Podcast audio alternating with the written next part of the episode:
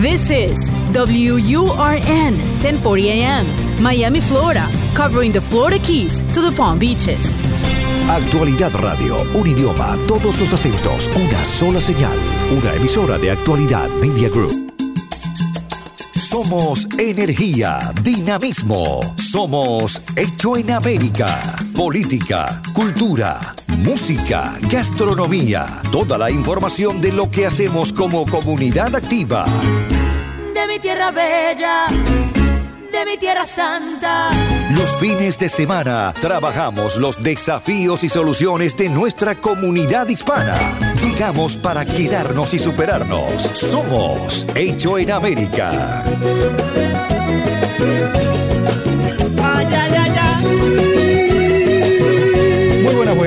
Semana. Gracias por permitirnos acompañarlo otro fin de semana más. Sábado, domingo, en el momento que usted eh, esté pegado a la radio, allí estamos nosotros, en el aire de la 1040.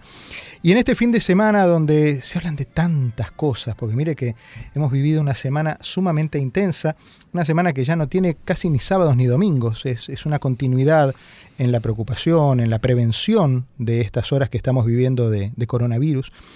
Y mm, mientras todo el mundo mira a distintos lados, yo quiero mirar hacia la Tierra, mirar eh, a una visión introspectiva del origen de todo esto. Y alguien me decía, con quien vamos a hablar ahora, que en, en alguna medida, no sé si somos los responsables, pero sí quienes tuvimos la posibilidad de hacer algo y no lo hicimos, por evitar toda esta situación. Interesante, ya logré captar su atención. Vamos a conocer a Gustavo Manrique. Él es ingeniero agrónomo. Él es presidente de la Fundación y de la organización Latinoamérica Verde. Ellos están entregando por séptimo año consecutivo un premio, un premio sumamente interesante y que usted tiene la posibilidad de participar. Ahora le vamos a contar cómo. Gustavo, bienvenido, gracias por estar en la radio. Muchísimas gracias, Diego, por esta oportunidad. Lo primero es, ¿qué es Latinoamérica Verde? Bueno, Latinoamérica Verde es una organización que comenzó hace alrededor de siete u ocho años eh, con la intención de cambiar esa inercia en la que estamos metidos, en la que el consumo y la velocidad que hablabas de esta semana y en general de la vida, que nos lleva eh, a definir el concepto de éxito de, del que más tiene es el más exitoso con esa intención nace Latinoamérica Verde, la Fundación Latinoamérica Verde, de, identificar a todos esos héroes, a todos esos actores, a todas esas organizaciones, personas natural o jurídica, que está queriendo hacer las cosas diferente. Y por medio de la organización queremos ponerle las luces, queremos ponerle el spotlight, queremos hacerlos brillar para que todos ellos salgan adelante con estas nuevas teorías de, de vivir de manera más sostenible. Porque se puede.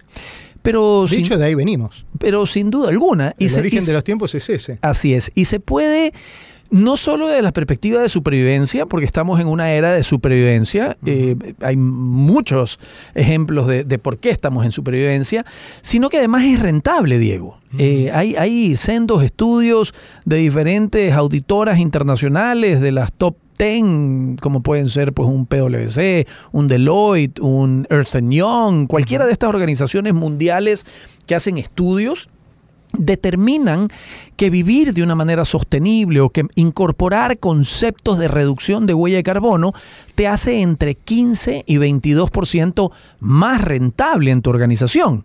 Entonces, eh, no, solo que se puede, sino que a mí me gusta decir de que ser sostenible es doblemente verde. ¿Por qué doblemente verde? Porque te preocupas del verde de la naturaleza, pero sin duda, sin duda vas a ganar más plata también. Claro. Claro, claro. ¿Por qué decíamos recién que mm, eh, somos, si no los responsables, los que tenemos la posibilidad de lograr haber parado todo este asunto de, de, estas invasiones virósicas que nos están golpeando? Porque ahora estamos hablando del coronavirus y del COVID-19, pero si ponemos en perspectiva, y hay una gran cantidad de cadenas de correos electrónicos que hablan que viene desde el virus de la vaca loca hasta la gripe A, hasta la gripe aviar y todo ese tipo de cosas que nos van impactando. Lo que pasa es que esta vino de frente, vino de cabeza al corazón de la, del planeta que es la gente. Sí, eh, pregunta muy profunda y, y- y- y- y tiene realmente pues muchos ángulos para responder, pero desde el que me corresponde, eh, que es la parte de la sostenibilidad o preservación del medio ambiente o equilibrio, que es a lo que nos dedicamos en la Fundación Latinoamérica Verde y a través de los premios Latinoamérica Verde, que ya hablaremos más adelante. Eh, sí, sí, sí puedo decir, sabiendo que el tiempo es oro en, en estos medios, es que hemos creado un modelo de vida en el que el que más tiene es el más exitoso. yo, yo no estoy de acuerdo con eso. De hecho, mi premisa básica de vida es que eh, el, el- el- el que es más feliz con menos eh, es el modelo de vida exitoso, ¿verdad? Porque, porque empiezas a apreciar cosas más sencillas, cosas eh, que, pasan hoy a la vista de la gente y no las valoras, ¿verdad? Entonces, hemos creado un modelo de vida en el que todo viene de la naturaleza. Absolutamente todo, Diego. Todo lo que vemos alrededor en esta cabina, o en tu casa, o en el hogar, o en tu, o en tu vehículo, o en- todo. El celular, este traje, este micrófono, la alfombra, todo viene. Y estamos inmersos en una eh, velocidad de cambio de todas estas cosas en la que le metemos una presión a la naturaleza. Como te decía, pues viene de una montaña, viene de un árbol, viene de un arrecife, arrecife, viene del mar.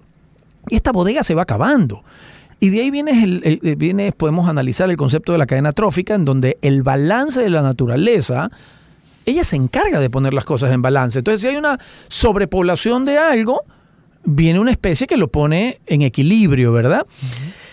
Entonces, eh, eh, ese, ese estilo de vida nos está sometiendo a las realidades de hoy, en donde la naturaleza se está acabando, los recursos se están acabando, el aire se está contaminando. De hecho, parte de las consecuencias del coronavirus, eh, si te metes en, en los mapas de calor para ver la contaminación del aire, en los mapas de calor de la NASA, o ahora tú puedes comparar el aire del año pasado, exactamente en esta misma época, febrero-marzo, contra el aire de ahora en China, y tú ves un aire completamente limpio, el de ahora, y estoy hablando de informes de la NASA, versus los del año pasado, donde ves el mapa de calor y todo está absolutamente entre anaranjado y rojo, siendo eso eh, niveles de alarma de la contaminación, ¿verdad? Entonces, ese es el balance y el equilibrio natural de la vida.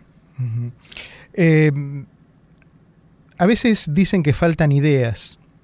Todo el mundo dice que falta plata para tratar de mejorar el medio ambiente. Y, y otros dicen, la plata aparece, el tema es buenas ideas.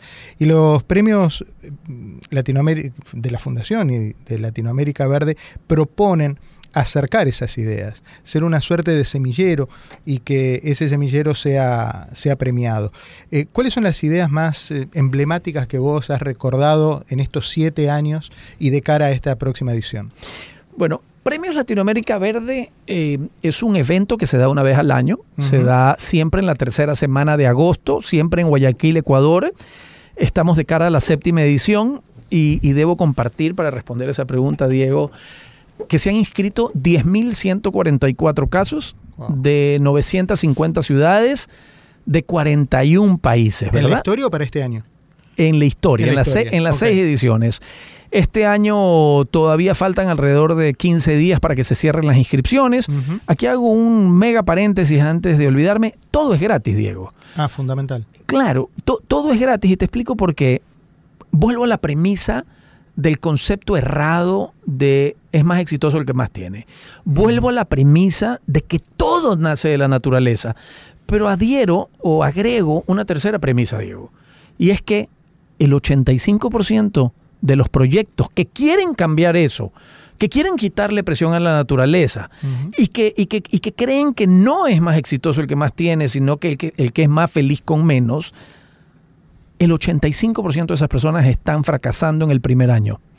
¿Y sabes por qué? Por falta de financiamiento, por falta de visibilidad, por falta de oportunidades, por ejemplo, como la que usted me da hoy aquí, de venir a transmitir este mensaje, de venirle a contar que hay un caso exitosísimo en Argentina, en Mendoza, de un tipo que cogió las- los neumáticos reciclados y con eh, él se dio cuenta, por ejemplo, que el 70% de los presos cuando salen a la, a la, calle vuelven a reincidir por falta de oportunidades.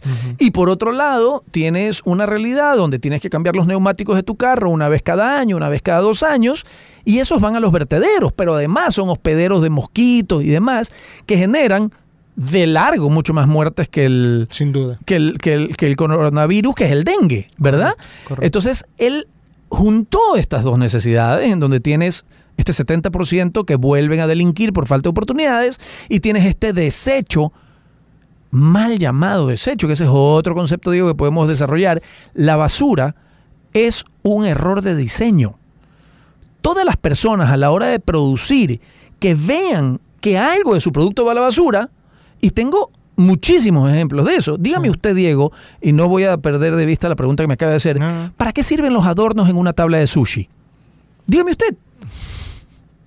Y esos adornos Decoración, típicamente claro, es un pepino que lo hacen precioso en forma de una flor, Sí. incomible, por cierto, porque viene con cáscara y unas cosas preciosas. Sí, sí. Deberían darle un premio al, al- al chef que hace esa, o esa zanahoria que la hacen en forma, no sé, de, de- de un animal, no se le puede comer. Bueno, esa zanahoria consumió fertilizantes que vienen de hidrocarburos, consumió agua, consumió empaques, consumió transporte, ergo, huella de carbono. Claro. Entonces, la basura es un error de diseño. Dígame usted, ¿para qué sirve la caja de la pasta de dientes? ¿Por qué no cambian el diseño? ¿Por qué no le ponen, no, usted me dice un tema sanitario, no sé qué, ok, cambiémosle la parte de arriba. Cambiemos la forma en que lo pones en una percha. Correcto. ¿verdad? La basura es un error de diseño. Y podemos quedarnos horas, ni hablar de los envíos en Amazon y, y- y- y- todos los sobreempaques con que vienen. Entonces, Qué interesante eso, ¿no? la basura No es pensado. un error de diseño. Por ejemplo, del país de donde vengo, corrijo, de la ciudad donde vengo, Sí. recoger la basura cuesta 450 millones de dólares el contrato que lo acaban de licitar. ¿Usted se imagina un país subdesarrollado como el nuestro, lo que haría con 450 millones de dólares en educación, en salud, en, en inversiones, de cual- carreteras, etcétera? Pues no. Tenemos que destinar alrededor de 60 o 70 millones de dólares de esos 400 y pico al año para enterrar basura. Por eso es que yo digo que los rellenos sanitarios de hoy serán las minas del futuro, con la diferencia que no tenemos que ir a ver dónde está el oro o el cobre. Es decir, oye, ¿dónde enterraban eh, ¿dónde están los basureros más grandes Los de- ignorantes de la época del 2020, ¿dónde enterraban la... Ah, no, el relleno sanitario era en tal dirección. Anda, escarba y saca de ahí. Entonces, de eso se trata Premios Latinoamérica Verde, de encontrar, Diego, todas aquellas personas que quieren hacer las cosas diferentes, que han entendido que el concepto de sostenibilidad es el futuro o es el presente. Entonces, hay 10 categorías en las que puedes participar. Tienes categoría de agua, consumo responsable, manejo de desechos, bosque, flora, océano, finanzas sostenibles, desarrollo humano o inclusión social. El proyecto está hecho para que participe una persona natural o una persona jurídica una ONG o un gobierno central. Y son cinco categorías. Eh, perdón, son cinco criterios con los que se evalúa. Impacto económico, impacto social, impacto ambiental, escalabilidad, es decir, cuánto más puede crecer tu proyecto, e innovación. Ahora me dirán, ¿quién lo evalúa? El, el- el- el jurado es un jurado realmente admirable, ¿no? El jurado es Naciones Unidas, Banco Mundial, National Geographic, World Wildlife Fund, Conservación Internacional, Fundación Earth de la Universidad Earth eh, y otras organizaciones más. Increíble porque todos esos nombres que acaba de mencionar Gustavo Manrique, presidente y fundador de Latinoamérica Verde, son nombres que en sí mismos tienen un prestigio internacional impresionante por separado, pero cuando todos se juntan y se ponen a mirar las carpetas de quienes han presentado sus proyectos en el Premio Latinoamérica Verde, bueno, está garantizado la excelencia y el rigor fundamentalmente profesional con el que se con el que se miran estos trabajos. Vamos a seguir hablando en los próximos minutos con Gustavo porque es sumamente interesante ver que el cambio del planeta está mucho más cerca de lo que nosotros creemos. Somos Hecho en América por Actualidad Radio. todos los fines de semana. De mi tierra bella, de mi tierra santa. Oigo ese grito de los tambores. Cita de los fines de semana para conocer cómo se mueve nuestra comunidad. Hecho en América. Solo en Actualidad Radio 1040 AM. Qué bueno que sigue allí con nosotros porque ahora viene, siempre decimos que viene lo mejor y, y, en este caso no me cabe duda porque de todo lo que hablamos recién, ahora viene la posibilidad de cristalizarlo. Eh, ¿De qué manera la gente se, se, anota en este, para participar en este premio? Eh, ¿Cuáles son los caminos más, eh, más llanos para poder acercar una carpeta, un proyecto para participar en los premios Latinoamérica Verde? Sí, le decía anteriormente pues que está hecho para una persona natural hasta un gobierno. Uh -huh. En el camino con o sin fines de lucro, pyme, eh, multinacional o no. Para todos los casos, el único camino es a través de la plataforma web que es www.premioslatinoamericaverde.com. Ahí van a eh, encontrar un fichero, van a encontrar unos tutoriales, van a encontrar unos contactos que los pueden guiar para inscribir su proyecto. Importante decir, en cualquiera de las categorías anteriores, agua, bosque, flora, finanzas, desarrollo humano, inclusión social, eh, océanos, etcétera, etcétera, que todos los proyectos, Diego, pueden ser inscritos en más de una categoría. Ah, okay. Es decir, por ejemplo, el que puse de ejemplo de Argentina uh -huh. es un proyecto que perfectamente entra en la categoría de gestión de residuos, es decir, reciclaje, pero sin duda alguna en la de desarrollo humano o inclusión social, porque incluía en, en términos de la, de la fuerza laboral claro. a, los, a los ¿verdad? Correcto. Entonces, el, los proyectos que además inscribirlos es gratis y como eh, el, el, evento decía es del 19 al 23 de agosto, tiene varios ejes que ocurren.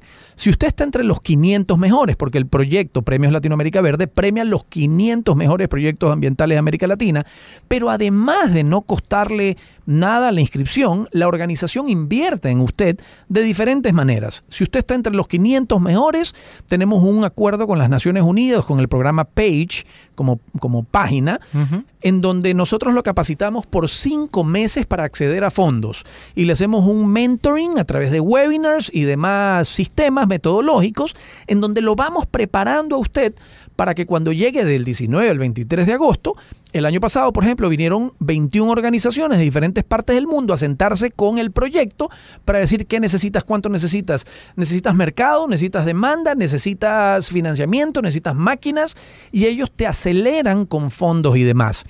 Adicionalmente, si estás entre los 500, hay una galería de exhibición.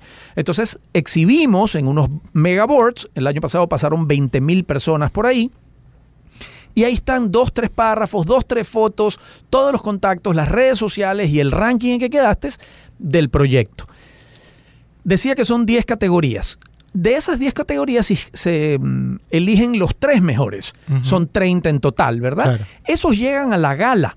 Y guardando la proporción con los Óscares, pero es igualito, con orquesta filarmónica, con en vez de una alfombra roja, una alfombra verde, en donde eh, pues la gente va de slow fashion.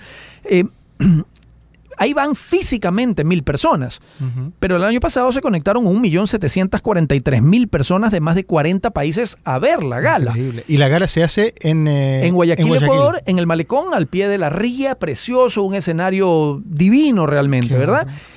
Entonces, si estás eh, entre los 30 mejores, producimos este evento que dura más de dos horas, donde se conectan un más de, más de 1.700.000 personas y este año a través de una eh, cadena prestigiosa también vamos a transmitirlos en vivo.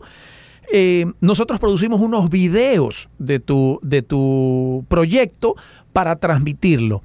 Si estás entre los 10 mejores, se eligen los cinco mejores que tengan características televisivas y mandamos nuestro equipo de producción a cada uno de esos países a hacer un documental y tenemos una alianza con una cadena de televisión prestigiosa también a nivel mundial y ese documental sale en toda América Latina. ¿Por qué todo esto? Las dos premisas que le decía del éxito y de la presión a la naturaleza, combinada con que el 85% de los proyectos están fracasando, decimos, nuestra responsabilidad es dar a conocer. Dar a conocer. Claro, claro. Entonces, eh, los, el, el, que reúna los mejores eh, ODS, que son los Objetivos de Desarrollo Sostenibles promovidos por las Naciones Unidas para llegar con 1.5 grados menos al 2030, se van a la sede de las Naciones Unidas a un programa de mentoring los proyectos que combinen mejor la tecnología informática con preservación de medio ambiente se van a Silicon Valley a un programa de aceleración para ellos también. Y hay una serie de premios. Entonces, por eso es que Diego, yo le decía a usted que lejos de costarle, la organización ha encontrado a través de todas estas organizaciones y el municipio de Guayaquil, que dijo, yo tengo una responsabilidad de dar a conocer estos proyectos mundiales, todo es gratis. Entonces, si te inscribes, recibes retroalimentación, porque ¿quién te elige? Hay dos instancias, el comité técnico y el jurado.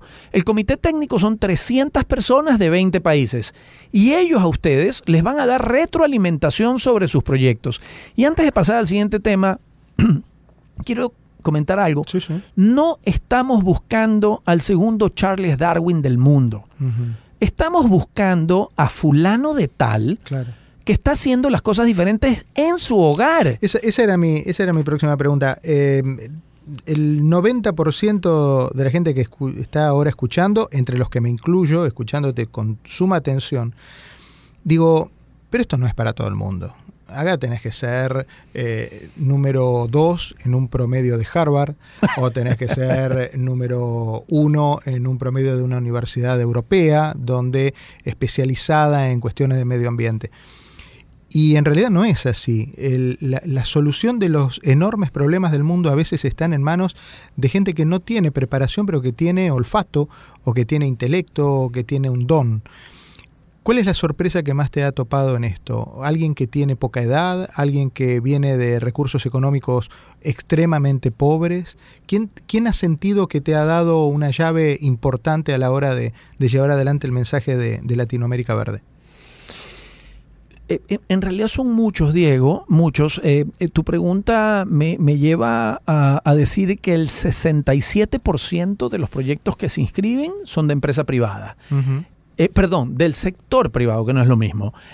Y de ese 60%, perdón, casi 70%, la mitad son personas naturales. ¿Ok? Entonces, a eso me refería que no estamos buscando el, próximo Charles Darwin, porque en estos miles de proyectos, si decimos que son 10.000, y la mitad del 70% son personas naturales, estamos hablando de 3.000 o 4.000 personas que están haciendo las cosas diferentes. Entonces, por ejemplo, en, Costa Rica ganó en la hace tres o cuatro ediciones, ganó en la categoría manejo de desechos una señora que empezó a hacer abono orgánico en su casa. Y ¿qué tiene de bravo eso? Bueno, empezó a clasificar la cáscara del tomate, del huevo, del aguacate, del mango, empezó a hacer abonos orgánicos, eso le generó unos lixiviados, que de ahí los utilizó en su jardín y la vecina le gustó lo que hacía, entonces le, pidió la que, que asesore, luego de una amiga de un par de cuadras más allá, luego terminó todo el barrio y luego terminó desarrollando un basurerito que separaba los lixiviados, que los cosechaba por un lado y que el, el sistema esto tenía unos filtros internos que volteabas el abono, ese proyecto ganó, que comenzó en una casa. Otro proyecto en biodiversidad, en, Ecuador, pues tú conoces que, tenemos la Amazonía eh, y tenemos comunidades no contactadas y unas semi-contactadas. Una de las semi-contactadas son los guauranis. Eh, discúlpenme lo gráfico, pero pues son comunidades de taparrabos, semidesnudos, caras pintadas, digo para graficarlo de qué estamos hablando. Eh, ellas tomaron contacto, antes de comentar eso, perdón, las esposas, si así se puede decir, eh, de los guauranis hombres, se dieron cuenta que sus esposos cada vez se iban más lejos y tomaban más tiempo regresar a su tribu para traer la casa o la, o la pesca o, los alimentos de los árboles. Y ellas, en, en, su conocimiento, porque no quiero decir ignorancia, porque a veces eh, ya podemos hablar otro tema de eso también alrededor de desechos sólidos, pero se dieron cuenta que estaban acabando con su, con su alimento cercano por este sistema de tener que explotar lo más cercano a ellos para poderse alimentar. Pero ellos tenían chocolate autóctono. Tenían, Tú sabes que en la Amazonía pues tienes árboles de cacao autóctonos. Tomaron contacto con una fundación alemana que los fue a visitar y empezaron a cosechar el, el, cacao de donde viene el chocolate, lo empezaron a empaquetar, se llama Wow, pero ellos son Waurani, es H-U A, ¿verdad? Hicieron la marca de chocolate Wow, pero Ajá. W-O-W y empezaron a empaquetar y empezaron a recibir asesorías. Bueno, este proyecto se inscribió y aquí vuelvo a decir, esa es la importancia de que no cobremos ni un centavo, porque si nosotros cobrábamos, olvídate 500 dólares, si cobrábamos sí, claro. 20 dólares, no se iban a inscribir porque están en modo de supervivencia. Claro. Bueno, luego de ellos ganaron en la categoría biodiversidad, porque estaban protegiendo su biodiversidad para hacer que sus esposos no se vayan tanto tan lejos, ¿verdad? Sí, o sí, sus sí, cónyuges, o como se diga. Entonces, ese es otro proyecto que me tocó el corazón. Luego de que ellas ganan, que les ponemos las luces, el spotlight, las cámaras, la galería que te comenté, los videos, el programa, el documental, el aceleramiento, bla, bla, bla. Por ejemplo, a ellas la televisión CCTV China, que es la televisión China, sí. pública más grande del mundo, se adentró en la Amazonía a cubrirlas un mes en lo que estaban haciendo. Y ese documental se exhibió en China. Entonces, eso es Premios Latinoamérica Verde. Entonces, está hecho. eh, también tenemos proyectos, por ejemplo, Costa Rica, como gobierno, inscribió que para el 2021 iban a ser carbono neutro. Y ese proyecto ganó en la categoría ciudades sostenibles, ¿verdad? Entonces, hay, hay realmente de todo, ¿no? O un eh, chico de la calle que estaba sumido en drogas, completamente perdida su vida. Eh, él, eh, al ver un chambero, decimos en algunos países de acá, o un reciclador de la base de la pirámide, que iba con su carretillita recogiendo, un día sumido en las drogas, empezó a conversar con él y decía, ¿tú qué haces con eso? Este, bueno, yo reciclo y el papel que lo haces, no, lo vendo aquí. ¿Y qué hacen en esa papelera? El tipo terminó poniendo una recicladora de papel y hace papel para consumo final Sí, sí. y logró desarrollar, meterle semillas. Entonces tiene semillas de hortalizas y de algunos arbustivos y él te vende el papel. Entonces las tarjetas, la parte de abajo de presentación, por ejemplo, son desprendibles. Entonces yo te la doy a ti, tú te quedas con la parte de abajo y siembras eso y tienes un huerto en tu casa.